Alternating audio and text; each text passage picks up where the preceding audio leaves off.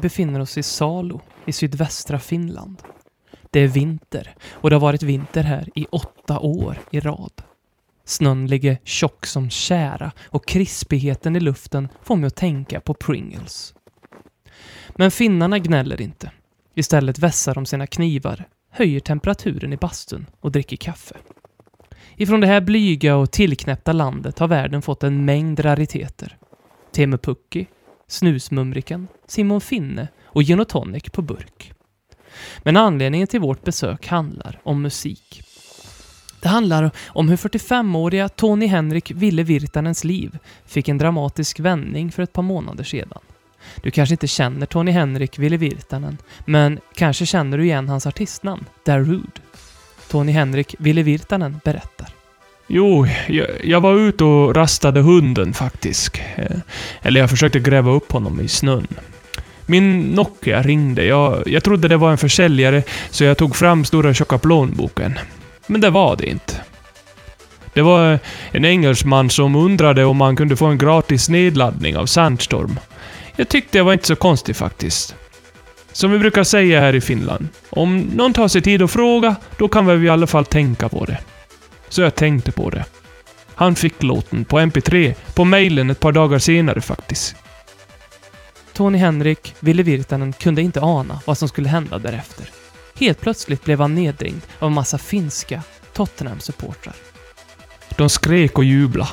Tydligen hade Tottenham gjort mål i någon fotbollsmatch. Jag, jag vet inte, jag tittar inte. Jag tycker de har alldeles för mycket kläder på sig.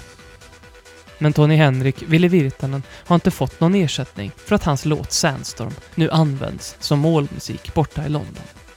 Jag har fått en voucher på 10% i deras shop, men jag vet ärligt inte faktiskt vad jag ska köpa för den. Jag lägger den i brevlådan så att min bror kan komma och hämta den. Han bor i grannbyn, det är fem mil bort, så det är nära. Daniel Levy däremot. Honom ska jag besöka. En vacker dag så ska han få betala. Hi, this is Ledley King and you're listening to the Ledley Kings Need podcast. podcast. Ledley Kings Konsekvent, inkonsekvent. Ledley Kings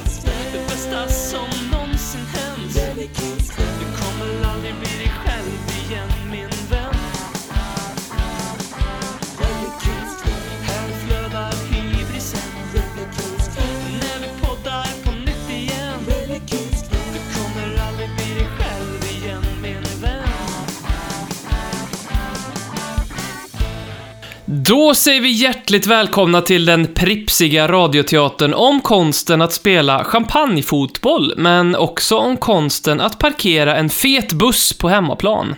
Det som nu får dina trumhinnor att vibrera, det är Ledley Kings knä, den för detta podcasten som numera mestadels är ett trollkonto på Twitter. Skämt åsido, eh, som ni vet så släpper vi ju avsnitt på tisdagar. Utöver det så sänder vi live inför eh, Europa League-matcher på torsdagar på alla våra sociala kanaler. Sist hade vi rekord. vi hade 170 eh, tittare ungefär. Så det, det siktar vi på att slå den här veckan. Eh, och tack till det och tack till alla som skickar in frågor till den här veckans podd. Många frågor har vi fått eh, som kontinuerligt interag eh, interagerar med oss. Alla ni som gör det, tack för det. Eh, om ni gillar podden så får ni gärna dela avsnittsinlägget eller gilla det så att det får lite spridning. Nog om det. Robin heter jag och eh, förutom eh, Fiskargubben Fiskagubben Eh, så har jag med mig eh, Katetermannen, den stora betygskonsulten som gjorde det huvudlösa beslutet att flytta från Sveriges vackraste stad till Sveriges sjuttonde största stad. Jag pratar om ingen annan än den stolte Lamela-vurmaren i rummet, Alexander BM. Hej! Oj. Allt jag säger i den här podden är sponsrad av Clean Energy Drinks. Men alltså, jag fattar inte riktigt. Alltså, alla dricker ju såna här, jag gör ju inte det, men sån här Nocco. Eh, och så går du och köper något som heter Clean Energy Drinks. Va? Köpt? Ja. Köpt? Okej, okay. du går, går och fixar ett samarbete med Lelle Kings knä och Clean Energy. Alltså, BM, vi ska sikta högre än så. Vi, vi kom fan fyra i Guldskölden.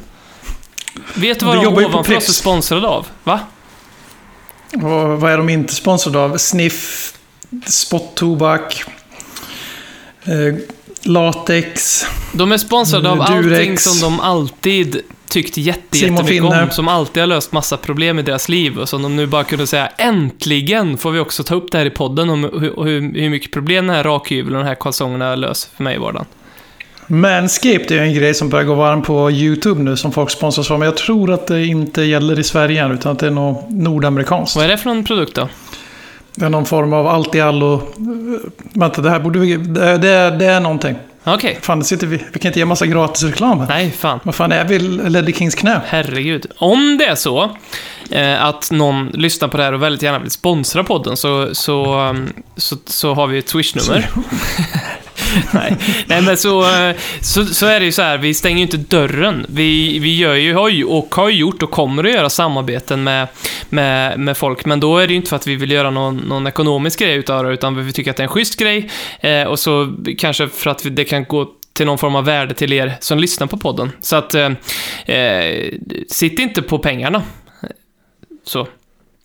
Eh, när jag såg Tottenham-Brighton här nu, som vi ska snart prata lite mer om, eh, så såg jag Harry Kanes miss från eh, ungefär en, en meter ut. Eh, han sköt i stolpen efter en hörna. Då återvände jag till en tanke som jag har haft, eh, som, jag, som, som kristalliserades lite för mig, och det är är fotbollsproffs de sämsta proffsen?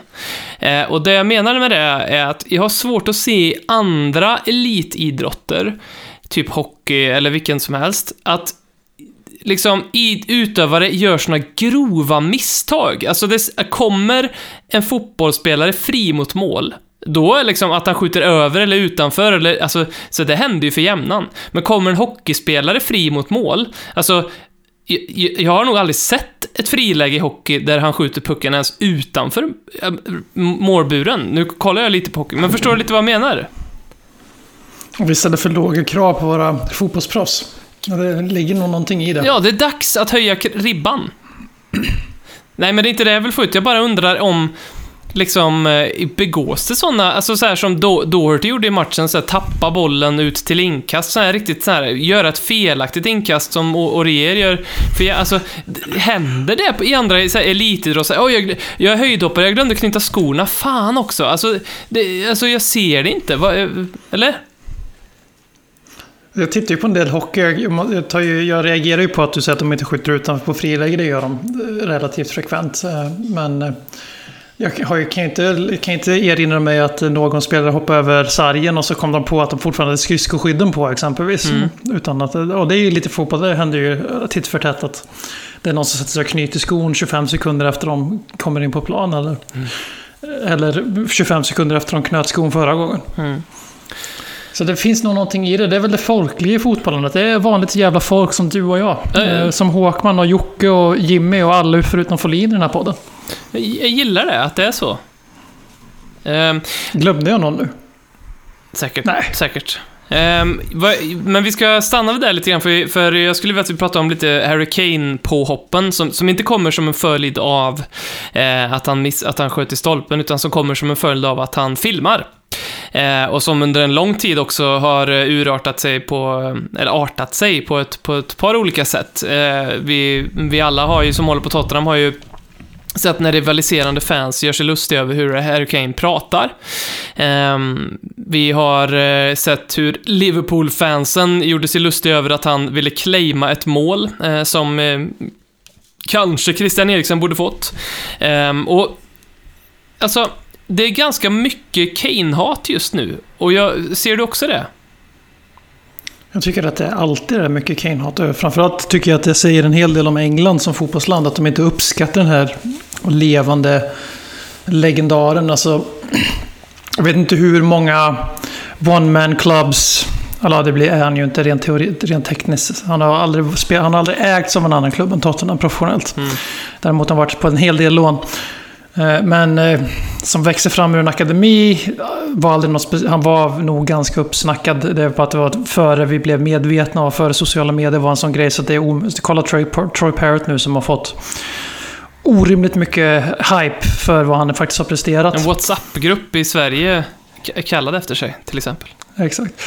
Men man, det är så typiskt moderna samhället. Alltså där man uppsk- stannar inte upp och uppskattar vad man har. Utan det är hela tiden, ja ja. eh, What have you done for me lately? Och det här alltså när man tittar på listan med stora engelska fotbollsspelare. Så det, det är ju ingen snack om sakerna. Han är ju Alan Shearer-nivå. Mm. Skulle hävda att han är bättre. Mm.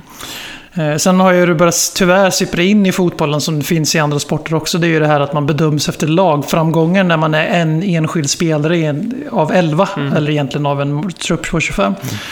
Eh, jag ser, jag ser dagligen idioter som håller på Manchester United. Som till exempel säger att de hellre har Ole Gunnar Solskjaer än Mauricio Pochettino. För vad har Pochettino vunnit? Mm. Vad har eh, Solskjaer vunnit då? Typ såhär Tippecup i Happeligan med Molde eller? Ja, det är ju något sånt. För han har ju inte vunnit ett jävla skit i England i alla fall. Men... Vann han Championship med Cardiff förresten kanske? Han, han, tog, inte han, tog inte han över Cardiff när de var i Premier League kanske och åkte ut med dem? Kanske gjorde. Mm. Jag, jag är inte så intresserad av honom, men det är mest för att komma in på McCain att för mig är det absurt att han inte... Han, han, borde ju vara en sån här spelare som bryter barriärer. En spelare som, som man motvilligt respekterar. Lite som Marcus Rashford håller på att bli. Ja. Av väldigt fina skäl och som jag absolut inte motvilligt respekterar. Men jag kan ju säga att han är en av två spelare i poddens inofficiella eh, Fantasy Premier League-lag som går som tåget som är med trots att det inte finns någon Spurs-koppling. Mm. Det finns, fanns väl något lösryckt rykte om honom för flera år sedan. När vi skulle försöka påvärva honom för han slog igenom. Mm. Men eh, annars är det ju bara idel Spurs-kopplingar. Och så James Ward-Prowse som jag tycker om väldigt mycket. Och sen Rashford. Harry Kane borde vara andra supporters Rashford. Mm. Han borde vara någon som i stort sett alla supportergrupperingar förutom kanske West Ham och Arsenal och Chelsea då. Så motvilligt erkänner att de respekterar och tycker om. Lite som Jimmy Greaves och eh, tidigare stora ikoner som spelar i flera olika Londonlag. Ginola och Klinsmann i modern tid för den sakens skull. Ledley King för all del. Så sådana spelare som är respekterade.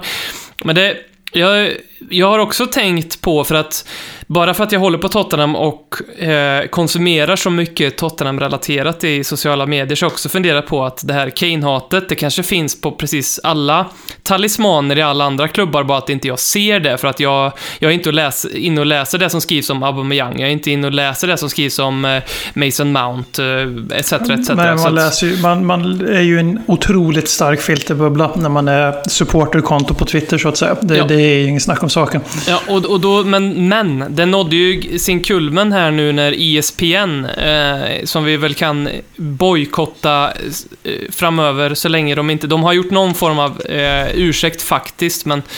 Eh, ja, det var ingen riktig ursäkt. Nej. Det var ju typ, det var ju typ att vi, det, det var inte meningen att det skulle komma med i programmet. Ja, så, så, då är det okej. Okay. Jag ställde mig och heilade här. Jag, visste inte att, jag, jag ställde mig och heilade här. Jag visste inte att det hade börjat. Så, förlåt. Nej, vad hette målvakten som gjorde det? Var det Wayne Hennessy? Wayne Hennessy, ja. Eh, mm. som, inte, som inte visste vad heiling betydde. Mm. Det är också ett sätt att... Men eh, det nådde sin kul, men det var ju då några programledare på ESPN som hade mm, ett matchsnack igår efter Brighton-matchen och eh, de började håna Harry Kane ehm, med då hans talfel. Och det jag tycker är så jävla tråkigt med det här, och då, jag ska bara först säga att vi i den här podden har ju faktiskt eh, hånat typ Mesut Özil för hans ögon någon gång. Men det var, det, det var mot bättre vetande. Eh, det ska vi såklart aldrig göra igen. Eh, men det som jag tycker är så jävla tråkigt är att det jag tänker på när jag ser programledare eh, göra det, då tänker jag på alla ungdomar i Storbritannien, barn i Storbritannien, som kanske också har talfel. Och så ser de en Harry Kane som ändå är liksom en superstjärna och så tänker de, okej, okay, han får det här hånen och han är liksom en stor superhjälte, vad kommer inte jag få genom livet? Och det tycker jag är så jävla sorgligt. För att oftast är det ju sådana där med kändisar som är typ diabetiker eller dyslexiker eller något annat sådär, att det faktiskt kan vara någonting uppmuntrande. Att, ja, men kolla på kungen, han är dyslexiker till exempel. Eller kolla på Peter Gide, nu är det två jättedåliga exempel, men det finns ju andra. Så här, de är där de är, de har skapat sig sin framgång trots det här. Och det kan du också göra, men med Harry Kane är det lite mer, ja, alla skrattar åt honom. Eh, det tycker jag är så jävla trist. Um. För mig är det väl typexemplet på att om man inte har... Alltså att man, man kan verkligen inte hitta någonting. Man, de, de har ju försökt det och försöker fortfarande att han är en filmare. Vilket alltså det är ju...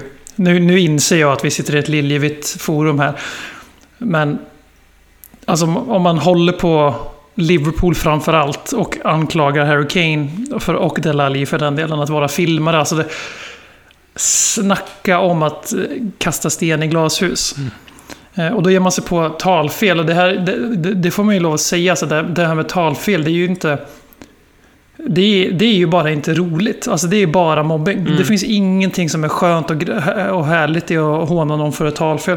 Jag jobbar som språklärare och historielärare. Jag har haft en del elever med talfel som ska lära sig ett främmande språk eller ett andra språk, då, engelska. Eh, Det är inte så jävla kul att eh, man har gått igenom hela sitt liv i Sverige, där det kanske inte är riktigt lika känsligt att bli pekad, utpekad för sin engelska som det är i England kan jag tänka mig. Mm. Eh, Och så har man då en fysisk förutsättning. Nu, nu ska vi tydliga här att Harry Kane har, har inte världens mest allvarliga talfel direkt. Nej. Det låter ju som att han har en tjock dialekt i stort sett. Mm. Kraftig accent. Men eh, det, är liksom, det är inte roligt. Det finns ingenting som är roligt i att eh, "Haha, du låter jättekonstig när du pratar. Liksom, det, det, är fan sandlådenivå. Det är när man är 6, 7, 8 barre Mm. eh, på sko- i grundskolan. Så då, kan man tycka, då kan man hålla på. Så när man som vuxen man och liksom försöker göra ner en mycket mer framgångsrik man. Eh, Som för övrigt är ett jävla föredöme utanför planen jämfört med många fotbollsproffs. Den tråkigaste av de tråkiga för att han aldrig ser till att... Han gör inga dumma saker. Han är inte ute och krökar. Och allt vad det är. Och så, det, det, det, man är en liten människa helt enkelt om man attackerar någon för talfel. Och det, det, står jag för. Mm. Och det är många nu som vi interagerar mycket med på Twitter som har gjort det här. Så eh, det, är ju riktat till dem då, bland annat. Det är en storm. Jag ska bara ge dig lite guld här för att jag hittade en anti-Kane-tråd på Twitter som det såg ut att utgöras mest av Liverpool-fans, men eh, väldigt många andra. Och det var ett sånt här liksom, eh, samla era värsta Kane-grejer här i den här tråden, saker han har gjort. Jag blev fan nästan spyfärdig när jag läste det, men, men sen så började jag skratta för mig själv, för då inser jag hur patetiska de är. Två saker som kom där, högt upp, som hade mycket likes dessutom. Det var ju, ni minns, du minns Harvey Elliott som ju spelar i Liverpool. Eh, som, Ja, men det är den här Graham Kelly-idioten som... Ja, han gjorde en Snapchat-video där han härmade och, eh, Harry Kane. Eh, och eh, FA varnade ju honom. Harry Kane hörde sig för om den incidenten. Eh, och det störde de sig på. Att Harry Kane hörde sig för vad, vad det blev för straff. Det, det, störde, det ska han bara skita i, tyckte de så här. Eh, Okej. Man vill, man vill ha lite belägg också för att det faktiskt var så. Ja, eh, och, ja absolut. Men, och sen så har vi den andra som eh, någon skrev. Ja, vet ni, jag, för mig är det värsta med Harry Kane att han låtsades vara kapten för England när alla såg att det var Jordan Henderson. Ja, alltså det är, om, om det är någon som lyssnar på den här podden som inte förstår att vi... Eller jag, jag ska prata för mig själv. Jag har ju jag har egentligen ingenting emot Liverpool som klubb. En av de finaste klubbar som finns i fotbollen. Många tragiska incidenter som liksom förstärker känslan. Och det är så här om man ska prata om det i Leifby-termer. Jag hade inte, om jag blir tvingad att byta lag i mitt nästa liv, jag får inte hålla på Tottenham i mitt nästa liv, då, då skulle jag vara helt okej med om jag landade i Liverpool. Om, så förutsatt att jag inte hade tillgång till Twitter. Mm. Här, det där är anledningen. Liverpool-sekten är alltså... Alltså vi kallar den ju för sekten med glimten i ögat. Men det är ju inte bara med glimten i ögat. Det, där, det där är ju så sekteristiskt. Det finns, alltså, då menar de alltså att Harvey Elliott så håna sitt lands... Det här är också en kille som hade elitfotbollsambitioner. Som spelar i, jag tror han spelar i Blackburn nu på lån. Som typ 17-18 måste han vara nu. Det är ju, ingen, det är inte en vanlig 15-åring. Mm. Då hade man ju kunnat liksom, ah, okej 15-åringar, man säger dumma saker. Fan, jag har sagt dumma saker i podden när jag är 30. Eh, Jag säger saker jag ångrar mig direkt efter vi trycker av rec. Men eh, han hade ambitioner att bli fotbollsproffs. Ganska snart efter det så blir han ju signad av Liverpool, om inte han redan var där. Han var redan där tror jag till och med. För jag, jag tror att Graham Kelly överdriver lite med hans ålder, för det var inte så jävla länge sedan det här hände. Mm. Men eh, det är bara jag som minns. Och eh, alltså att göra så mot kaptenen i det landslaget man snart hoppas vara med i. För jag menar, Harry Kane är inte lastgammal. Han kommer nog vara med i engelska landslaget i 5-6 år till. Eh, kanske till och med ännu längre. Mm. Eh, Det, är, det visar ju på korkat jävla omdöme. Det är klart som fan att man ska få någon form av tillsägelse på grund av det. Alltså en smäll på handleden. Eh, Det, vi lever ju i en värld där man tycker om att säga att allting är PK.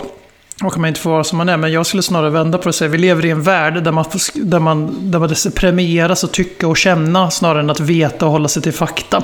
Mm. Och det här är ett abstrakt exempel på det. Att man ska skydda den som faktiskt hånar någon annan på grund av ett talfel. Då ska man skydda honom. Med någon snömosförklaring om att han är för ung för att veta bättre. Nej, håller inte riktigt. Mm. Det, ska bara ta en till på samma ämne lite grann innan vi går vidare. Det är ju... Eh, Mo. Nej, vilket jävla krull, va? Nej. Om jag hade sånt krull skulle jag också se ut sådär faktiskt. Det är snyggt. Eh, men ehm, jag läste, det var faktiskt Marcus Tapper, eh, komikern, Arsenal-supportern. Som, Ja, som, blev ny, som nyligen blev arsenal ja, han kom på att han Mm. höll på Arsenal igen. Eh, eller så kom han bara på att han ville ha en till podd. Eh, kan vara det. Men han... Eh, jag har faktiskt lyssnat på den podden lite grann. Eh, kolla Mustafi. Men det är mest för att jag tycker att, att han är rolig. Och sen så tycker jag Sebastian Mattssons röst är så trevlig. Eh, Det är något släpig, härlig göteborgska. Lyssna får ni själva avgöra. En trevlig röst. Men eh, han skrev i alla fall att eh, Häng min son är poserande skön. Eh, och med poserande skön så menar han alltså eh, det som vi ofta stör oss på med Jörgen Klopp. Att Jörgen Klopp, eh, om man ska vara helt ärlig, alla människor poserar ju skönt ibland. Alltså man är på en middag, alla blickar riktas mot den för man säger någonting skönt och så spelar man på lite det. Man, man vet att alla lyssnar och tänker åh vad skön han är. Då förstärker man det lite och säger några saker till. Åh nu är jag skön liksom. All... Vilka tror du att lyssnarna tycker är mest poserande och sköna i våran podd? Det lär ju inte vara Håkman, det, är, Nej, det tror jag inte. kan man slå fast. Eh, Ja, men det är säkert, eh, det är säkert jag. Eh, Eller du. Ja, det är nog jag. Men det, det här anklagade då Marcus Tapper eh, Häng min son för att vara när Harry Kane skarvade fram 1-0 målet mot Burnley eh, när, och när Häng min son då fångades på kameran. Han sa “Did you get the assist?” eh, för poserande skönhet. Tycker du att vi kan fälla Häng min son för poserande skönhet där, eller ska vi fria honom? Vi ska definitivt fria honom. Alltså finns det en mer, alltså... Han är, Hengminsson är en genuin människa. Alltså i fotbollsproffstermer. Mm. Eh, Är vissa delar av hans eh, image tillrättalagd? Ja, absolut. Han har en ganska medveten eh, varumärkessatsning som sker främst i Asien. Mm. Ja, alltså, det, kom ut bara häromdagen att i Asien så är ju Heung-Min Son en lika, eller mer följd fotbollsspelare än Messi och Ronaldo. Det finns ju alltså mer Tottenham-supportrar i Sydkorea än vad det finns i Storbritannien. Det är ju helt sjukt. Så stor är han ju där. Så det är klart, han är ju medveten om att alla tittar på honom. Det, det, det är han. Ehm, men sen så är det ju en fråga om, om han vet att alla tittar på honom och tänker åh vad skön han verkar vara, jag skruvar upp det lite till. Ja, det, visst, det, han kanske gör det lite grann, men det generella intrycket som jag får när man ser Amazon-dokumentären, det är att han, han är faktiskt rätt så genuin. Man vara idag, han, eh, vi har ju situationen med Hugo. Är det poserande skönhet av att bli så... Mm. Eh, han blir ju väldigt känslosam efter det. Eh, det röda kortet mot Rudiger. Eh, ska man anse att det var fejkat om man kollar på scenerna från omklädningsrummet? Jävligt, eh, väldigt medveten om sig själv då. Om man hela tiden liksom, okej, hur skulle den sköna Hengminsson reagera? Jo, han skulle vara helt förstörd över att han Mm. fått rött kort. Mm. Och han börjar med att vara fly förbannad och inte tycker det var rött kort. Och sen ser man sitter och skäms liksom som en hund i omklädningsrummet efteråt. Mm. Och sen har vi ju, som jag läste i någon annan Twitter-tråd eh, om honom, som har en liknande diskussion. Det var någon Chelsea- Chelsea-supporter med vissa Spursens-lag som eh, diskuterade att Hengminsson, att det var liksom, alltså den här situationen med André Gomes, Mm. som han alltså blir friad för i efterhand. Mm. Med fakta här och de kommer fram till, helt korrekt när man faktiskt har sett varbilderna, att han får ju bara rött kort för att Gomes byter, by, by, bryter benet. Mm. Mm. Och självklart är det mest synd om Gomes, för han bröt benet. Det är en allvarlig skada i det som är hans yrke. Liksom. Bryta benet som fotbollsspelare är inte det roligaste att, bli ut, att gå igenom. Nej. Eh, Så det är klart att det är han som är offret, det är inget, ingenting. Men det är ju också ganska tydligt att FA i efterhand kommer fram till att okej, han fick bara rött kort på grund av utfall. Det var inte en röd kortöverfall. Det var en medveten cynisk... Ja, han blev förbannad frispark. Han försöker sparka ner honom, det är ingen snack om saken. Eh, Men sen att han börjar gråta. Det, det ska, då, då är alltså tesen här att det är fake. Det är tillrättalagt. Det är den här poserande skönheten. Nu ska vi tycka synd om honom. Mm. Alltså då känner man inte... Då, då, har man, då följer man inte honom. Alltså han, bör, han börjar gråta för att han får dåligt samvete. Ja. Och nu känner inte jag honom heller men... Och sen är det sånt med alltid att, jag menar, eh, ma- man vill väldigt gärna som eh, extern supporter, och särskilt Arsenal-supporter, att han ska vara poserande skön. För att man vill ju inte kunna säga att han är genuin och härlig. Eh, så.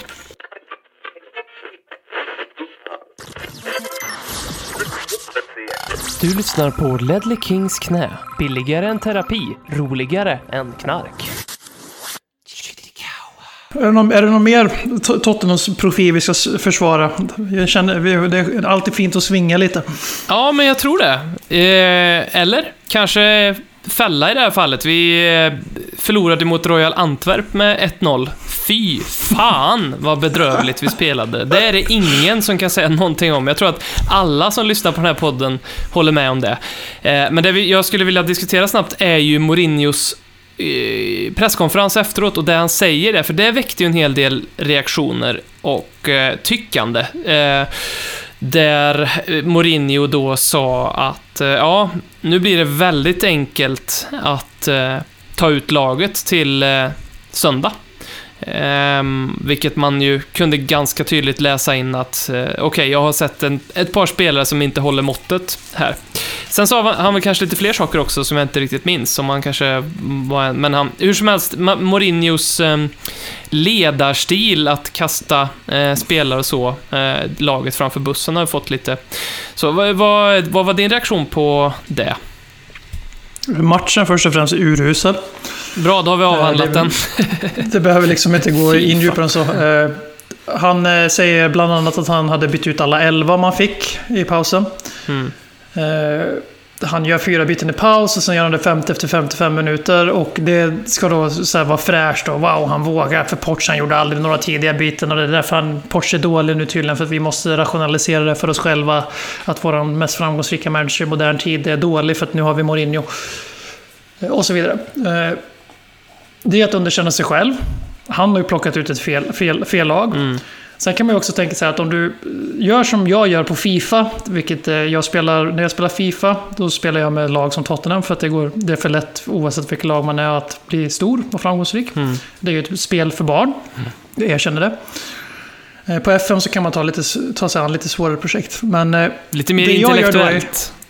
nej, men det är lite, lite mer utmanande. Men lite intellektuell känner man sig ändå när man spelar FM. Ja, ja, det, det, det, så menar jag. Gud, Ja. man känner, fan vad man känner sig pretto när man... Va? Jag tog upp eh, division, jag tog upp... eh, Vilka är det Polin spelar med nu så jag säger rätt?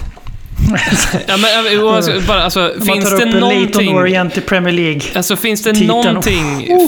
Finns det någonting tråkigare att höra på någon berätta om sin FM-save? Ja, det är kul om man pratar med en polare, men alltså så bara... Ah, typ på förfesten, det är inte lika kul. Alltså det är kul att prata om spelet. Alltså, men ja, inte yes. när någon säger ja så tog jag över då, så i första matchen och sen så tog jag ut och så gick jag... Alltså det är så tråkigt så att så här... Usch. Nej, Tänk, du vet, det, finns gör en... Det finns en eh, ja, nej, jag tänker inte ens gå in på det. Det finns en, en podd, tänkte jag säga. Alltså, usch, jag har inte lyssnat på den än. Jag hoppas att de pratar om spelet och inte om sina saves nu. Ja. Ja, det var den eh, gratiskoden till FM21. Tack Robin. Förlåt. Nej, förlåt. det där var Robin Dronsfields åsikt. Ja, det var det. Det står jag eh, för efterspelas 100%. inte av Ledley Kings knä Ja. Corporate Limited Bahamas. Jag står för 100%. Det är det tråkigaste jag vet. Eh, att lyssna på någon som berättar om sin FM-save. Absolut tråkigaste jag vet. Jag, jag sunnar ut direkt. Men eh, du... Det var också en passiv-aggressiv puttan och mig där som skulle... Jag hade, var faktiskt på väg någonstans där med mina likheter. ja. Det jag tänkte säga var att på FM, när jag spelar Fifa, när jag spelar med Spurs, då gör jag också som Mourinho gjorde. Jag slänger in 11 gubbar som aldrig har spelat ihop med varandra. Eh, I, samma, I den elvan. eh, I, I Europa League. Roterar så att säga. Mm. Akta dig nu för att bli för specifik i en specifik save, för då kommer inte Mm. jag... Nej, men liksom... Och, så, och det Mourinho inte verkar ha förstått är att om man gör det i riktiga livet så kommer det vara lite krassligt. Det kommer inte, det kommer inte vara stäm i bäcken. Det kommer inte rulla på som att de här gubbarna är liksom bara Åh jävlar vad vi kan varandras löpböcker utan till och vi har sån jävla kemi med varandra, vi som aldrig har spelat ihop. Mm. Eh, Så det är ju den grejen också. Att vad, vad får man för förutsättningar att lyckas? Mm. Och det här är den eviga diskussionen med alla tränare och spelare som faller ur ramen och som tappar sin plats. Som Dele Alli och Stefan Bergvin, Serge och Davison, Davison Sanchez. är- Och, nej, och Vinicius också. Det är de, de blir ju liksom hängda. Mm.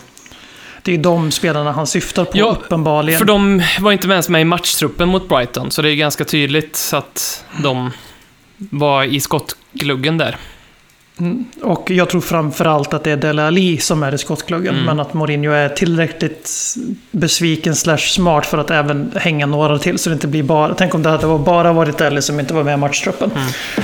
Men kolla Lamela liksom som kommer in i- mot Antwerpen och gör ingen glad. Och han spelar från start. Så att, eh, men min poäng där är att det är dåliga förutsättningar. Det går att hålla med om att de här spelarna måste höja sig. Det, det är bara att erkänna. Där, det är ju grundproblemet, att de presterar för dåligt. Punkt. Mm, mm. Jag tror inte för fem öre på den här, alltså den här strategin att hänga spelare. Och det här är ju ingenting som är nytt med Mourinho. Han är inte den enda tränaren har gjort, som har gjort något liknande. Eh, Pochettino hade säkert något exempel med liknande incidenter. Eh, inte så här öppet, inte en chans, men någonting liknande.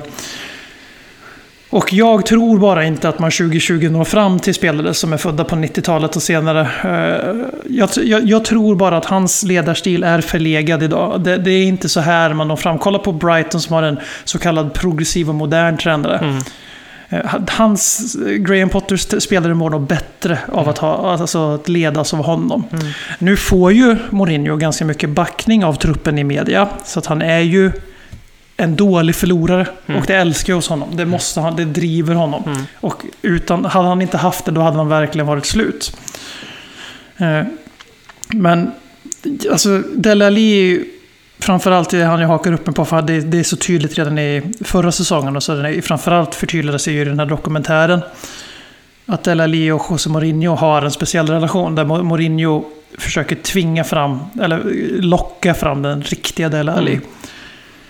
Jag tycker ju bara att han läser honom så jävla fel. Dele Alli för mig är ju ett typexempel på någon som behöver någon som tror på honom i Mm. alla lägen, stöttar honom i alla lägen. Mm. Lite Och så sen- Pochettino... Pochettinos I stil. början, ja. Mm.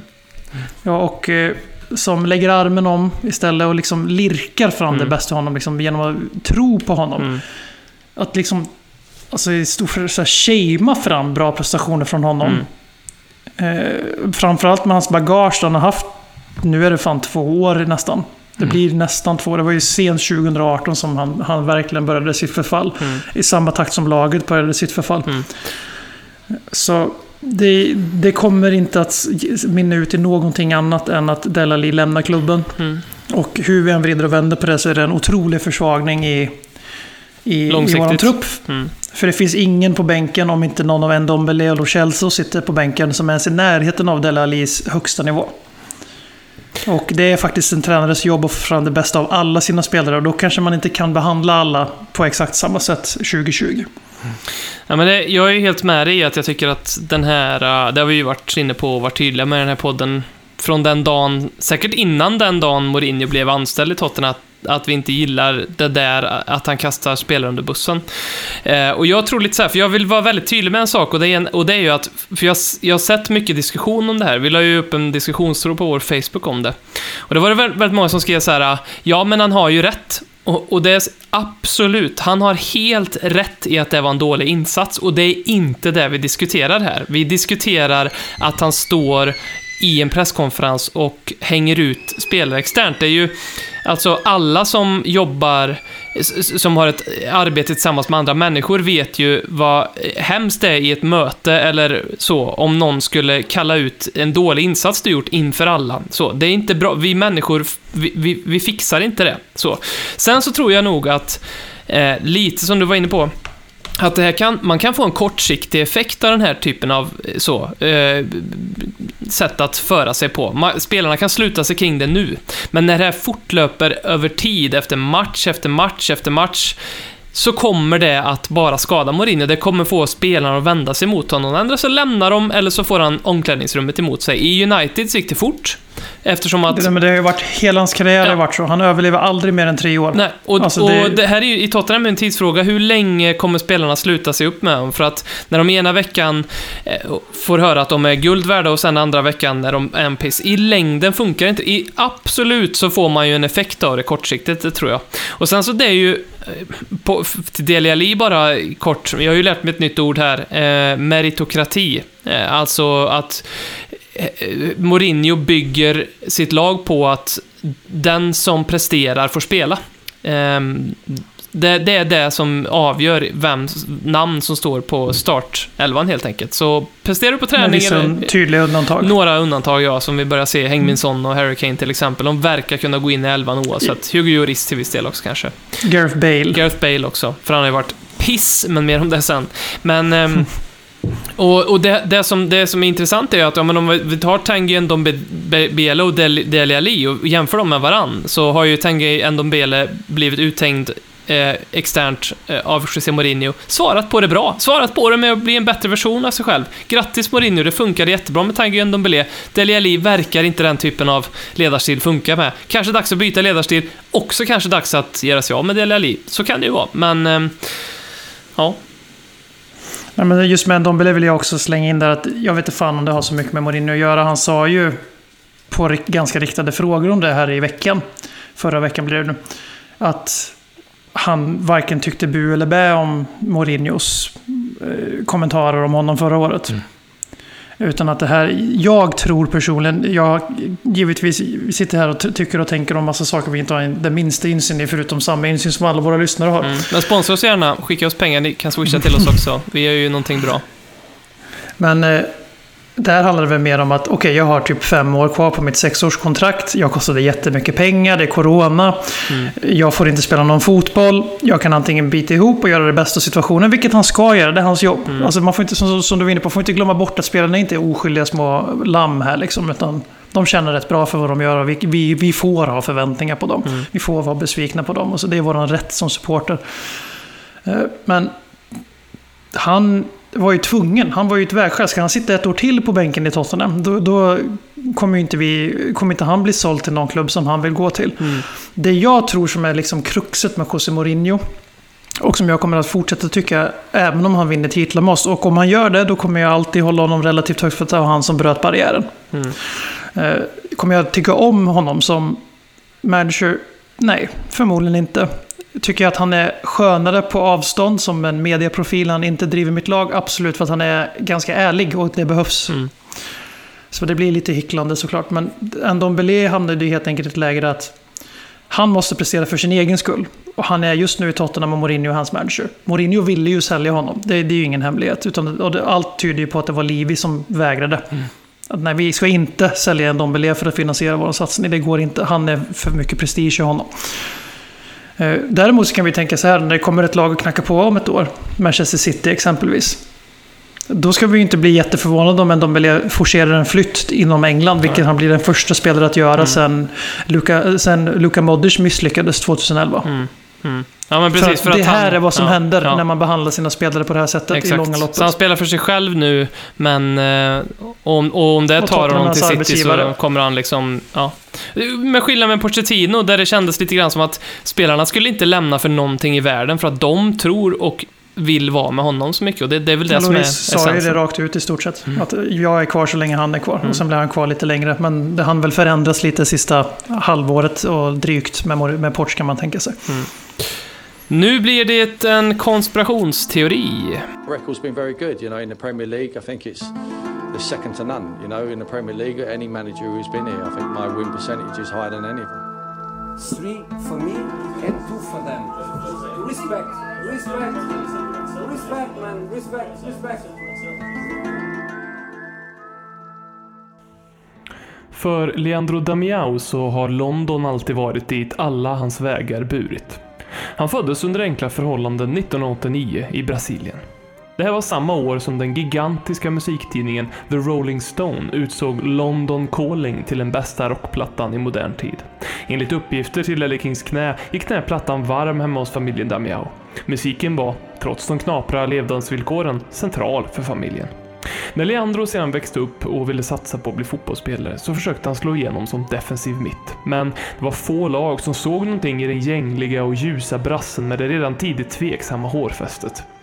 Istället sadlade Damiao om till anfallare och spelade i amatörligorna tills han en dag blev upptäckt. Hans debut i det brasilianska seniorlandslaget gjordes ett par år senare i London. Den här gången på Emirates Stadium. Ett par månader senare var han tillbaka igen när Brasilien tog emot Ghana på Craven Cottage. Där, i London, gjorde Leandro sitt första landslagsmål för Brasilien. London calling, Leandro answering. 2012 gick OS av stapeln i London. Brasilien förlorade finalen mot Mexiko, men en kille gjorde sex mål och blev turneringens bästa målskytt. Och det var här som Brasilien såg sin framtida målskytt. Ända sedan den tjocka och gamle Ronaldo lagt skorna på hyllan så hade Brasilien varit i desperat behov av en anfallare. Skickliga, kreativa och bollkära offensiva mittfältare hade man i plural. Men ingen som kunde leda laget med tröja nummer 9 på ryggen. Dessutom hägrade fotbolls-VM 2014 i horisonten på hemmaplan. Det enda som saknades i ett nästintill komplett lagbygge var en utpräglad målskytt. Leandro Damiaos sex mål i OS-turneringen gav förhoppningar till en hel nation.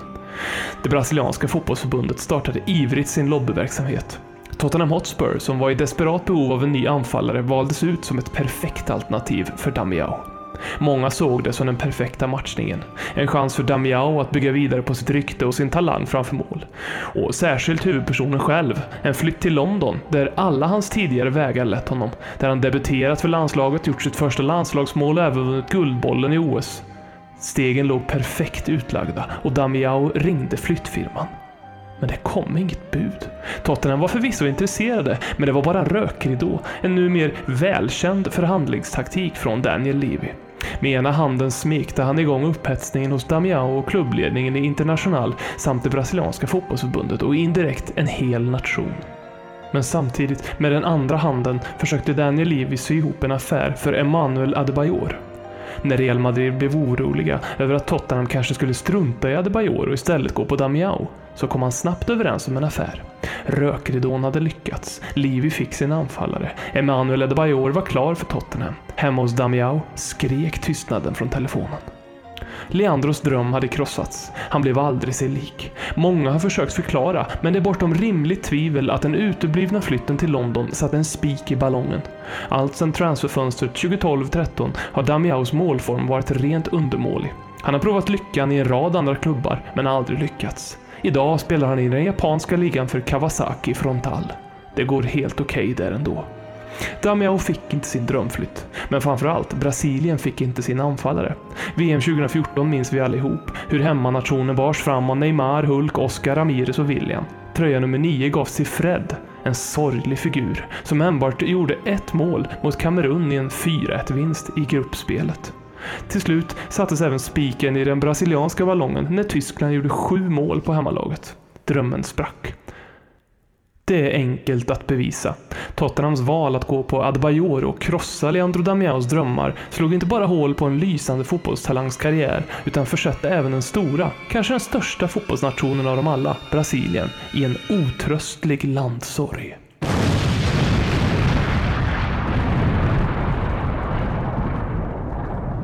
Vi ska prata om eh, Brighton-matchen också. Ehm, det var någon som, eh, jag såg, eh, någon hade skrivit att det var en krigaseger.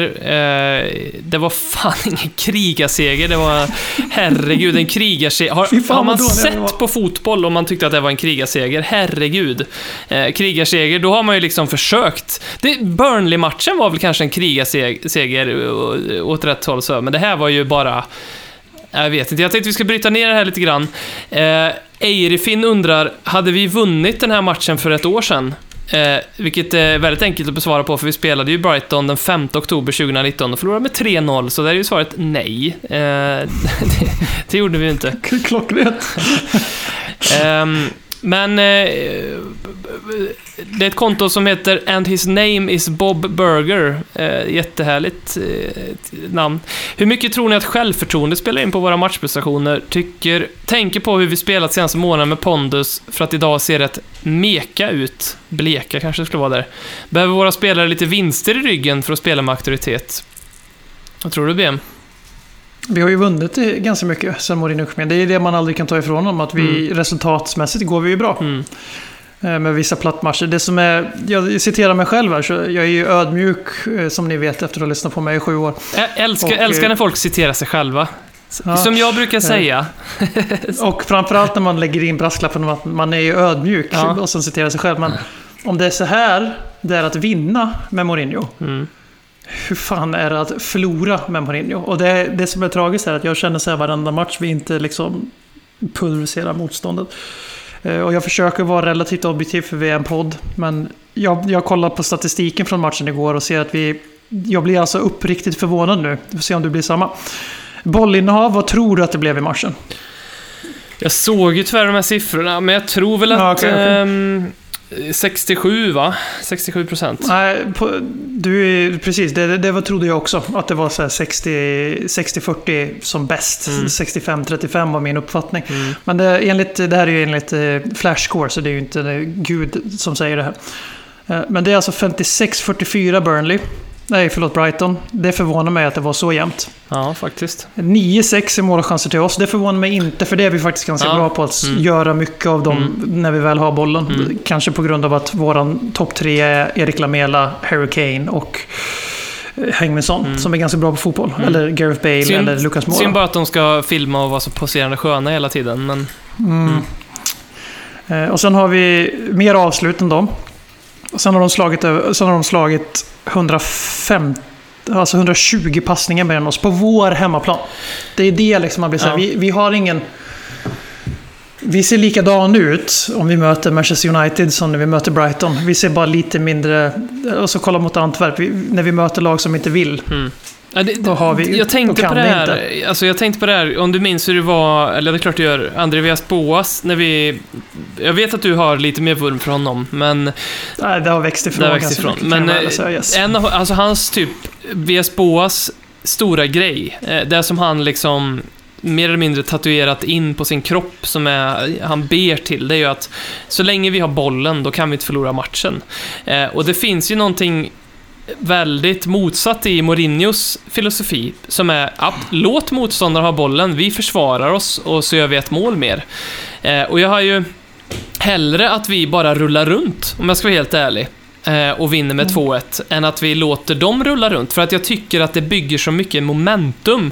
Det bygger en tro hos Brighton och Premier League är så pass random att de kan fan få in en bolljävel. Eh, vilk, alltså, Andy Webster är typ 2,50 lång. När han hoppar så blir det mål ifall han träffar.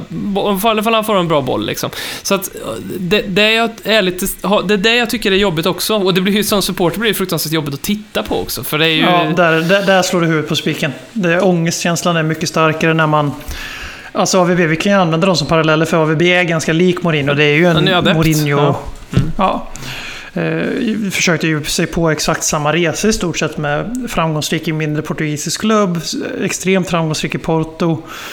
Eh, och sen Chelsea, där, och där tog deras karriärliknelse slut liksom. Eh, och det är inget snack om vem som är den bättre tränaren. Kanske det är det 2020 då André Vespo har tagit Marseille tillbaka till Champions League utan några som helst pengar att investera och så vidare. Men skitsamma. Eh, det är ju det här att jag tar ju hellre AVBs 65-35 bollen av Spurs och så är vi helt beroende av ett drömmål av Bale ändå för vi passar bara runt och det händer ingenting. Än att ligga och liksom ligga i block och försvara och sen egentligen vara mycket mer intressant att titta på när vi väl anfaller. För det, går, det kan vi inte ta ifrån Mourinho den här säsongen. Vi har gjort mest mål i ligan, Ja. vi ligger tvåa. Och den här podden idag som vi just nu sinnesstämningen låter ju absolut inte som att det är så. Men det är för att det, det är så skört. Mm. Det känns som att det kan liksom... Det, den här, när vi kommer till slutet av november till slutet, alltså december när vi ska möta topp 7 i stort sett i streck. Mm. Plus spela Europa League varje vecka. Alltså det är ju inte jätteosannolikt att vi torskar alla sju matcher. Nej. Eh, För vi har ingen... Vi, vi, vi, vi styr aldrig matcher. Vi kan inte ens styra matcher i, mot, eh, mot eh, Antwerp. Mm. Men... Och jag vet inte hur mycket det är att man är van som Spurs att vi alltid försöker ta initiativ. Och ganska ofta får åka på käftsmällar.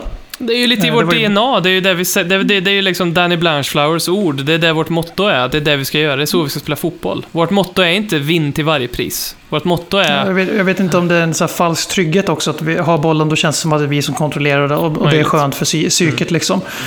Men eh, det känns bara väldigt skört. Det känns som att fan, det här projektet kan antingen sluta riktigt bra för Mourinho. Och det skulle vara hans största bedrift sen Porto Champions League. Om han skulle vinna någonting stort med oss.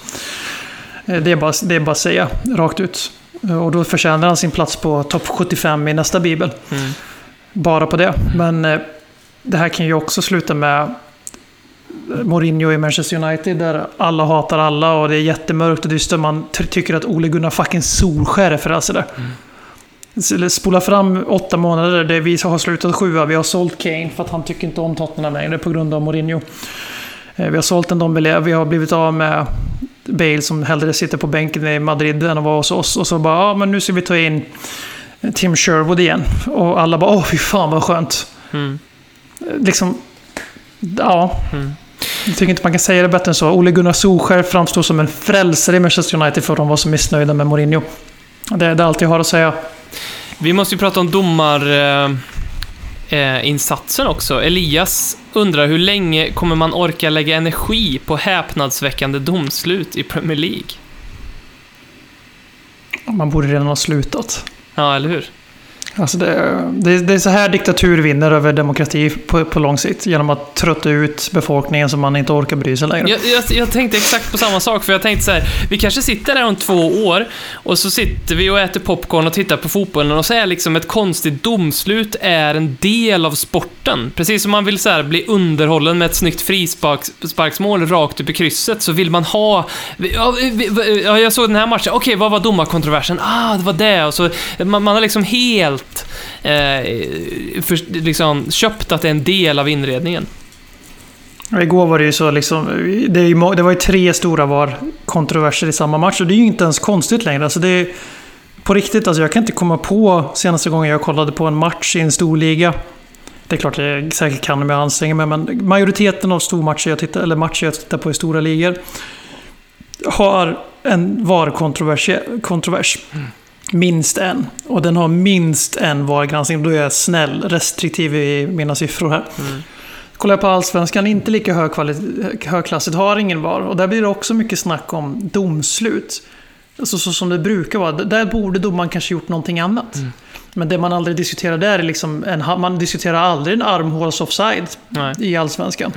Du diskuterar inte huruvida Kane var på linjen eller inte. Jag tyckte det var frispark och sen så var det inte frispark. Och det, VAR går ju in då och säger du domaren, det är rätt att du blåste men han var innanför linjen. Mm. VAR används på rätt sätt. Eh, deras solklara straff, jag vet inte vad VAR tittade på då, Nej. för det var ju straff. Även om man förstärker jättemycket så är det ju såklart att det är straff om du rycker någon som är på väg att springa mot bollen så han inte ens får springa till bollen. Det är klart det är straff. Men det går inte att slå Höjbjerg igen för andra gången i matchen. Så används VAR för en gångs skull rätt i Premier League. Alltså för clear and obvious, inte för vad fan de här jävla armhåls-offsiden som det tar stillbild på stillbild som till och med klubbar skickar in officiella så här. Vi vill gärna ha en förklaring varför det här ansågs vara clear and obvious. Och det, och det här var inte en peak mot Liverpool som typ 98% av allting annat jag säger om dem. Utan jag, jag är helt med dem. De fick sin viktigaste spelare skadad hela säsongen på grund av den, den situationen. Eh, och eh, då går domarna och kollar och man bara, "Vad fan var nu? Wow, är det så här det känns när VAR anv- används korrekt? De har sett så här i videorummet att ah, Det, där kändes vill ju, alltså, när, domaren." när, när, han, när han tittar på det, då tänkte man, fan vad gött, vad sol... Han kommer ju se att det är solklart. Han kommer ju säga, ja, ja, okej, ja, det här var ju frispark. Alltså, det är så... o- vad, vad tänker han med? Ja, och det är det som är grejen. Att då används ju VARet. Och det är ju bara att acceptera VAR. Det kommer aldrig försvinna. Men om VAR används som det gjorde till frisparken som istället blir ett mål för Brighton. Att man... Att VAR hör av sig. Alltså videorummet hör av sig till domaren och säger du. Du fuckade upp. Och så det de ska ta bort då, för i grunden och botten så är det människor som bedömer i VAR också. Så om de tar bort alla de här armhåls-offsiden eller låtsashandsgranskningarna som de behöver titta på i fem minuter. Inför en timer behöver man mer än 90 sekunder, eller 60 sekunder till och med, för att se ett fel. Då, släpp skiten. Ja. Då var det uppenbarligen inte clear and Nej, obvious. nej. Och sen två, domaren ska inte få gå och kolla på sitt eget misstag. Igår blev det, var så jävla perfekt. Ja. Man ser i kameran vi ser, då får man se över axeln på domaren när han står och tittar på skärmen. Och man ser honom i klippet han står och tittar på, för han står så jävla rätt för situationen. Och han står och tittar där, han vet att okej, jag har gjort bort mig så in i helvete. Och han, det går inte att tolka på något annat sätt än att han står och tittar på det här klippet i slow motion, slow motion, slow motion, gång på gång på gång. För att hitta en liten, liten, liten, liten bolltouch. Nej, precis. Han letar säga, ju, istället för felet så letar han efter sätt att rättfärdiga sitt Mm. beslut. Så ta bort den ifrån domaren. Om, Mm. om det är sådana tydliga clear and obvious fel, då ska de bara säga du, ni släppte den där, det var offside med en halv meter eller två decimeter för de är, det är aldrig så mycket offside längre. Linjedomarna är helt jävla fantastiska på sitt jobb. Mm. Eh, Det var offside med 20 centimeter, det är inte mål. Mm. Målvaktens boll. Mm. Ja, det där var frispark på Höjbjerg, gult kort på March, Tottenhams boll. Mm.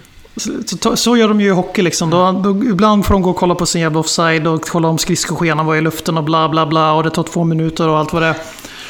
Men eh, om en puck har varit inne och vänt i målet och ingen har sett det, då, då helt plötsligt bara hör man måltutan i arenan. För då har eh, t- videorummet i Toronto ringt till den arenan och sagt att den pucken var inne. Så, måltutan kommer, man drar tillbaka klockan, släpper pucken, kör det. Jag fick en fråga här också från Running Man som undrar varför håller engelsk, engelska domare så låg nivå? Jag forskade lite på det för jag funderar på om det verkligen är så, eller om vi tycker att det är så för att vi tittar på Premier League. Nu vet jag inte, kanske Running Man precis konsumerar all annan eh, så. Ehm, och jag tittade då på alla andra ligor, eh, på hur många domare man har. Um, och det är ungefär samma. I Italien har man lite mer domare. Man har, jag tror man har drygt, 30 domare på 20 lag. Uh, och det har ju egentligen med att göra för att de har en eh, väldigt utbredd historia av korruption. Så att man behöver snurra på fler gubbar för då blir det svårare för uh, Silvio Berlusconi och alla hans framgångsrika kompisar med framgångsmager och vitt hår att eh, peta in en kasse med pengar för att få det resultatet man vill ha. Ehm, men i i övrigt så, så har ju liksom England ungefär lika många domare som andra ligorna och det, det är väldigt svårt att se liksom när man tittar på statistik ifall eh, något, no, någon liga sticker ut, någon, några domare sämre. Det, det, eh, utifrån allt det så skulle jag säga nej. Men så hittade jag en sak som är intressant. Som jag tror är förklaringen till varför Running Man ställer den här frågan och jag tror det är också förklaringen till alla er som kanske känner likadant att varför är just de engelska domarna så dåliga? Och det är ju att det som är intressant med Premier League det är att eh, även om det finns typ 20 domare som dömer i Premier League så är det inte jämnt fördelat eh, med matcher. I de andra ligorna är det det. Då rullar man, då dömer man ungefär som domare lika många matcher per säsong som alla andra. I Premier League gör man inte det, utan då är det, ett, eh, det är en liten elit, en topp 6 kan man nästan kalla dem, som får döma en stor majoritet av matcherna. Och eftersom att någonting som är väldigt konstant med de allra flesta domarna är att de begår minst ett, kanske stort misstag nästan varje match nu för tiden. Det gör alla domare, så att då går, det går inte att säga att just Premier League-domare gör det, alla domare gör det.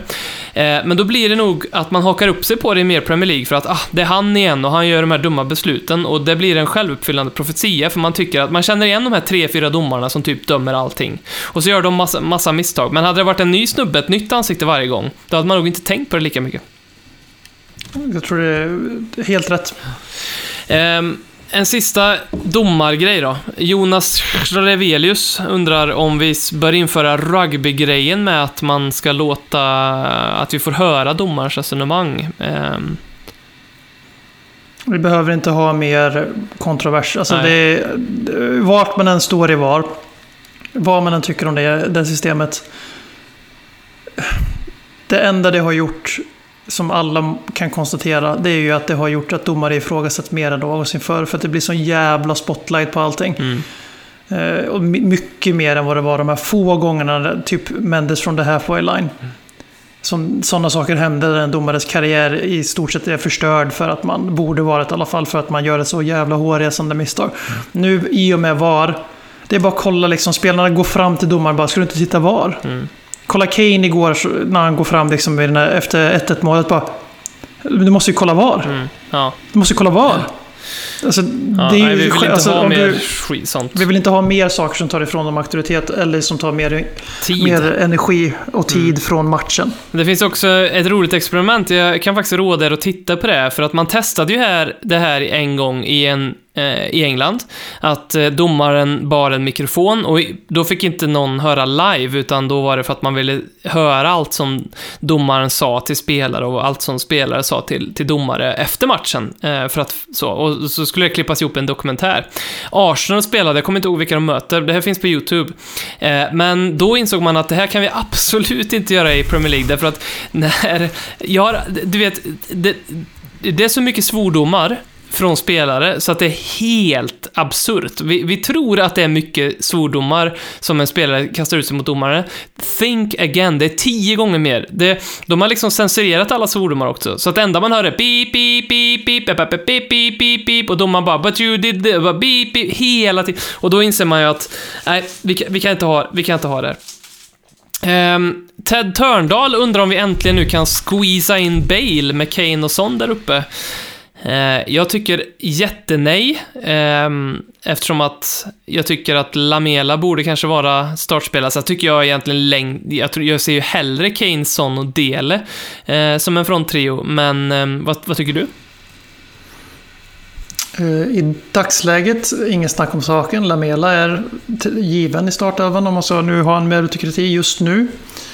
En av våra bästa spelare på plan mot Brighton och eh, generellt alltid bidrar, alltså han tillför alltid någonting till vårt spel. Det, det, punkt. Eh, På sikt Bale, för att han har en, kanske, det vet vi ju inte, en topp som få spelare besitter. Men det, det måste han ju bevisa att den fortfarande finns kvar, den höjden. Det, eh, den handfulla Real Madrid-supportrar som följer oss och interagerar med oss på Twitter anser ju att han inte har den höjden längre. Och där får man ändå lova vika sig för deras överlägsna kunskap i det här fallet. Jag har inte sett jättemycket Gareth Bale på senare tid som har inte spelat Ingen någonting. har väl gjort det. Han har spelat fem matcher Nej. i år typ. Så, ja. Eh, och eh, Delali, det skeppet har seglat. Delali som han var fram till 2018 är ju, hade ju varit tokgiven. Eh, absolut. Och sen är det stackars Lucas Mora och Steffe Berka som... Som... Eh, jag vet inte, jag kanske kan sadla om till höger och vänsterback. Jag tycker ju med Bale, alltså... Jag, är skeptisk till Bale, eh, men eh, det här målet han gör mot Brighton, det förvånar mig inte det minsta att han kommer in och... för det kommer vi få av honom. Vi kommer få några sådana här saker, men vi kommer ju inte få särskilt mycket mer. Vi kommer inte få någon som kan, så som han kunde, ta bollen från mittcirkeln och driva upp den och avgöra matcher på det sättet. Ehm, det, det tåget har ju gått eh, se- sedan länge. Ehm, Nej, gud, det, det, han har ju sett... Trots att han gjorde mål mot Brighton och det var jättefint och det kändes i hjärtat. Alltså, han har ju sett usel ut. Alltså, det, det är bara att konstatera. Han har, han har varit värdelös sedan han kom tillbaka hittills. Vi eh, har fått en Hawkman-show till, skickad till oss. Den kommer nu. Hawkman Show, Hawkman Show, Hawkman, Hawkman, Hawkman Show.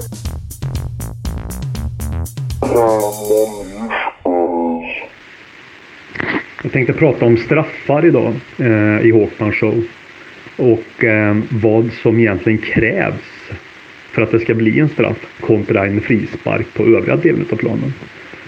Eh, vissa har ju en, eh, en, en tanke hur de vill att det ska vara att Eh, är det en frispark på mitt, mittplan, mittplanen så ska det även vara straff. Men ja, då skulle det bli ganska många straffar på match och den teorin håller ju inte riktigt. Det finns ju ingen uttalad eh, filosofi på domarna att det krävs mer för att det ska bli en straff. Men det ser vi väl alla att det är så det ligger till. Och tur är väl det så att säga.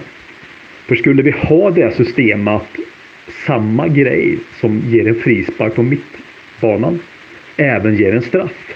Då skulle det ungefär vara som, vara som i att samhället att det blir samma straffskala på om du snor en tidning, Aftonbladet, ifrån den lokala tidningen som att du mördar någon. Det går liksom inte att ha samma, samma samma bestraffningsgrad på allting som händer. Det går inte i samhället och det går inte ute på fotbollsplanen. Tack för idag.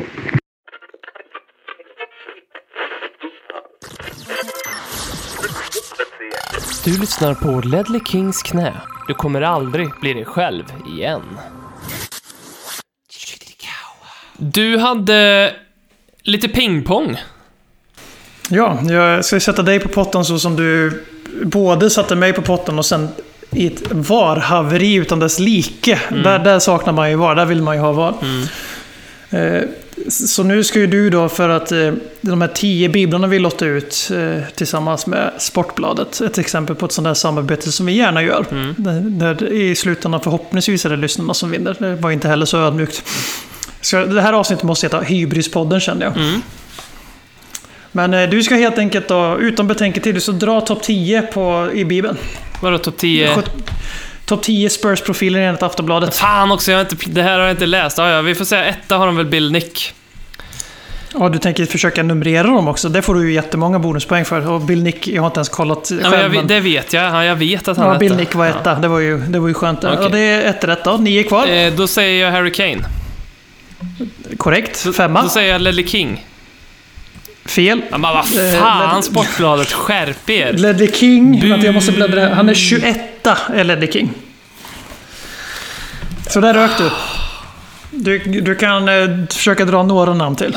Eh, Jimmy Greaves. Är med? Trea. Eh, Danny Blanchflower. Är med Han sexa. skulle ju tagit de här först. Steve Perryman borde ju vara med också. Han är också med sjua. Glenn Hoddle. Fyra. Nu har du alla förutom eh, tvåan av topp eh, sju. Är det ju någon jätteuppenbar jag missar? Pat Jennings kanske? Är elva tyvärr. Pff, eh, inte Gascoigne. Nej, jag tia. vet vem det är. Det är Dave. McKay Han är såklart. tia. Ja, McKay är tvåa, yes. Mm. Eh, Så du är ju ändå helt okej ifrån det. Du, du sträckte dig efter Ledley King för tidigt. Eh, Det är ju en supporter topp 10. Om man kollar kallt på Wikipedia stat så är han ju inte topp 10 Nej, kanske. nej. Eh, Sen missade du Cliff Jones som vi faktiskt har pratat med. Mm, just det. Eller vi lyssnade till snarare. Riktigt, riktigt skön storyteller. Gareth Bale, före det fanns Gareth Bale. Jag har börjat bli väldigt kär i Wales på senare tid. Mm. Eh, Lämnar annat okommenterat. Och sen så missade du då John White som tragiskt gick bort med Ja, den där blixtolyckan. Men, Som jag ska vara ärlig och säga att hade inte det varit för blixtolyckan så hade jag kanske inte knappt vetat vem han var. det hade du nog, för att då hade han ju inte gått bort och kanske hade ett ännu större legacy som fotbollsspelare. Ja, det, det är ju sant i och för sig. Men eh, eh, vi ska ju säga det också, att vi håller på, vi har ju hånat den här topp 75an. Eh, men, och, och, och vi håller på, vi håller på. Vi har faktiskt en ganska snart färdig topp 75a eh, som vi ska Men publicera. topp 10 får man ändå ge att den är, den är rätt solid. Ja, det får man ändå det är den att säga. faktiskt. Det är den faktiskt. Vi... Men eh, eh, jag har en till också. ja. Eh, säg en Wolfsburg-spelare förutom Voigt Weghorst. Pass.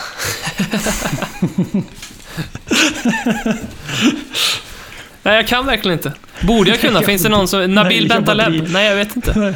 Schalke, jag bara driver med det. Vi går vidare. Okej, tack.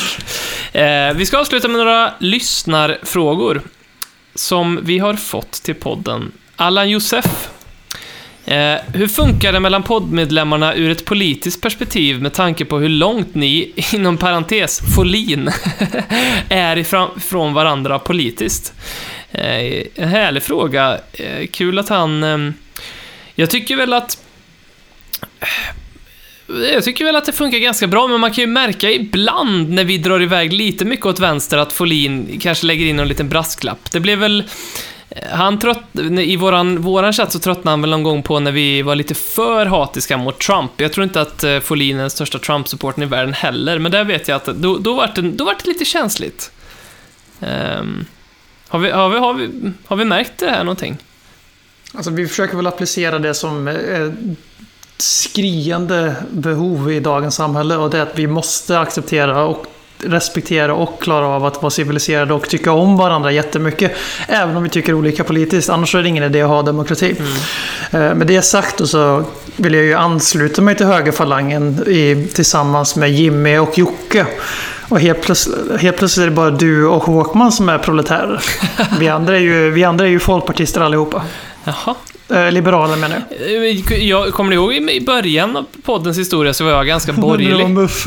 Ja, men det var, då var jag lite muffig, kan man säga. Eh, Då var jag fortfarande aktiv i Socialdemokraterna. Mm, just det. Men sen Eller vänta, jag vet, Miljöpartiet. jag vet inte om det är liksom jag eller eh, den politiska kartan som har eh, flyttat högerut. Fakt eller förlåt. Jo, jo, jag vet inte om det är för att... Jag vet inte om jag har blivit vänster för att den politiska kartan har flyttats högerut, eller om det är jag som har flyttat. Jag vet jag vet inte. Socialdemokraterna gick ju ut med ett inlägg om arbetskraftsinvandring som vad man nu tycker i sak om det, det ska vi inte gå in på i podden. Det är inte därför folk lyssnar, men det var ju inte särskilt socialdemokratiskt kanske. Nej, Så att, eh, jag tror, det ligger någonting i det. Men sen är det så här med po- politiska åsikter. det- Alltså nu tror inte jag frågan var jätteseriöst ställd, men jag tar tillfället i akt att omfamna varandras olikheter. Det är, så vi, det är så demokrati funkar. Och att Folin är lite mer höger än vad jag är, det berikar bara mig. För jag tvingas att tänka på saker på ett annat sätt som jag inte behöver annars i min filterbubbla som ständigt bekräftar mig och mina vänsterliggande och Ja. värderingar. Det hade ju varit en eh, jätte... Det hade, blivit, det hade varit ett kvalitetstapp för podden om inte det fanns ett ankare på högersidan. Eh, Då hade ju vänstersidan sprungit iväg, tror jag, i den här podden. Så är det ju. Eh, Kommer ni ha valvaka? Eh, Undrar Allan Josef. Svaret är nej. Alltså fan, valvaka, det är som att sitta och titta på Tottenham. Man sitter upp och hoppas och i slutet så kommer Trump vinna och så kommer man bli besviken och gå och lägga sig och vara sur. Eh, aldrig i livet. Eh, Nej, det blir ingen valvaka. Däremot så skulle Trump förlora så, ehm, så kommer jag vakna med ett leende på läpparna för att jag vill leva i en värld där jag vet att han vet med sig att han har förlorat. Den världen vill jag leva i.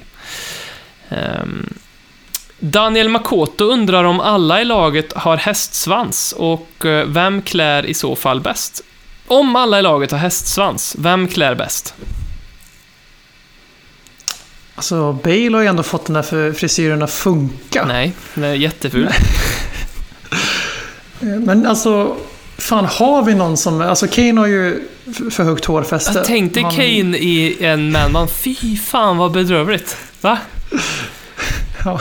Eller Lucas i en sån här, han har ju redan, han har ju typ tappat håret på hela huvudet, men så sparar han ut bara där bak, en liten hästsvans. Jag, jag chockar, jag säger att Robert Folin eller Marcus Håkman skulle klä i manband. För de är, de är fan de enda. Kanske du också, ni har bra hårsvall. Robert Folin skulle, det är intressant. Jag, jag tror fan Folin skulle vara, klä bättre i manband än alla i Tottenhams nuvarande A-lagstrupp. Vi, vi får helt enkelt säga att det finns ett patetiskt underlag för manbands i nuvarande Tottenham Hotspur. Jag tycker det är bra, för jag hatar manband. Ehm, Men det är också den enda så här, typiskt eh, patriarkala åsikten jag har. Eh, vad hade vi satt för låt istället för Darude Sandstorm? Det undrar Daniel Makoto också. Känner en båt. Hon heter Anna, Anna heter hon. Det är ju Spurs for life. Ja, han håller ju på Spurs, get Eh, jag tänkte lite på den här idag. Heter han Base Hunter eller Bass Hunter? Det var ju en de- debatt när man gick på högstadiet. Ja, det var det ju. Det beror ju på om man är fisk eller eh, låg eh, frekvens, så att säga. Ehm, ja, Till ingens överraskning så var jag ju anti sån här musik när jag gick i högstadiet. jag... Det, det för utöver sömn, luft, vatten och kaffe så är ju musik typ det som jag konsumerar mest och därför tyckte jag det var en rolig fråga, så jag har tänkt på det här idag mycket. När, sen vi fick den här frågan så har jag tänkt på den idag. Så jag, jag har tre stycken ehm, eh, förslag som du får eh, ratea. Alltså, i, alltså ingen kommer ju ha, ingen kommer ha en suck mot min botten Anna. Ja, vi får väl se.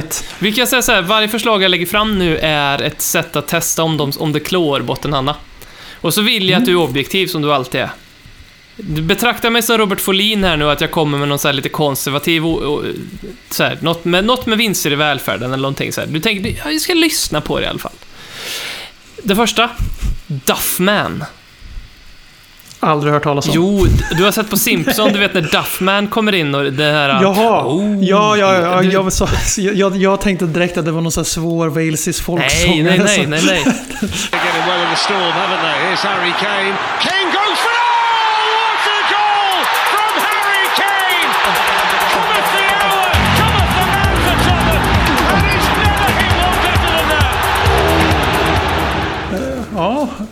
Alltså det är svårt att mäta sig med...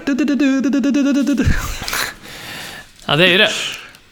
Den är bättre, den är bättre. Okej. Okay. Sen har jag en annan, det här är, det här är ett litet wildcard, men när jag växte upp så kollade jag på Färjestad ganska mycket. Det kanske du också gjorde? Åh, Färjestad, I, nej. Inte den, inte den. Men den andra. Nej, det gjorde jag inte. Jag är, jag är Brynäs-supporter via familj. Ja. Just det, just det, just det. Jag håller på Brynäs, nej men... Ja. Det är viktigt här. Gevalia, Gevalia. Men, har du hört den gamla låten Färjestad har när de gör mål? Den är så jävla charmig! Det, eh, Den här med, som är... det är mål. Det är mål. Ja. Vargen har slagit till... Ja, den är underbar! Harry Kane. Kane goes for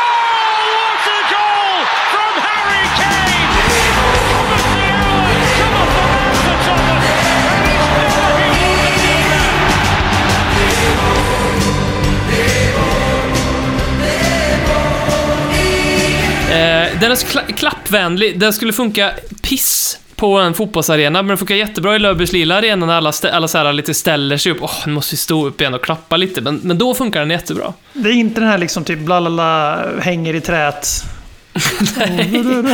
Hänger i trät. Jag, jag vet inte. Det, det enda de sjunger, det är mål vargen har slagit till igen.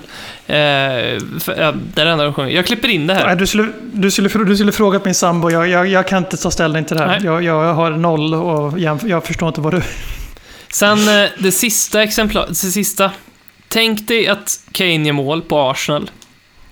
Och så kommer det ut det, alltså, har du sett Sandlen till I Die när den där pretentiösa mannen i röda chinos uh, har en idé? Tänk dig liksom, det som, det som han typ, när han tänkte lansera den tanken hade gåshud över hela kroppen. Tänk dig det då, då kommer det inräkningen en, två, Lelle Kings knä, konsekvent, inkonsekvent. They're getting well in the storm, haven't they? Here's Harry Kane. Kane goes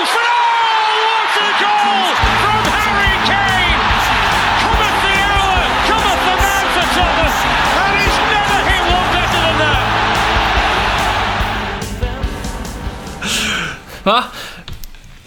Eh, Min ödmjuka sida som en eh, drivande kraft i att den här podden finns.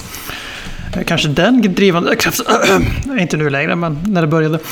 Nu är det Robin som är kung, tyvärr. Men det är ju att jag, kan jag, jag, alltså jag, jag skulle ju ljuga så in i helvete om inte jag till exempel tyckte, den är officiell nu hoppas jag, introvideon till våra livesändningar. Ja. Där våran tupp, eller våran långt ifrån copyright infringement eh, des- designade tupp. Titta på klipp som definierar den här podden. Eh, att man inte får mer gåshud än när man såg Bale sitta och titta på klipp. Det är ju bara fakta, det fick man ju. Och jag skulle, alltså, jag skulle ljuga om jag står på White Hart Lane, eller nya White Hart Lane, och Kane gör 2-1 i en FA Cup semifinal, eller final på den delen på Wembley blir det ju då. Men, och avgör matchen och så bara börjar dåna ut våran jingel. Ja. Eller våran, alltså det, det är klart som fan att det, det är ståpass. Den är också bättre än... Jag börjar gilla Darude Sandstorm. Jag, jag, Jag jag tycker att det är ett ganska bra val. Jag, tycker det. Eh, Jag, börjar, jag köpa det. Jag köper det.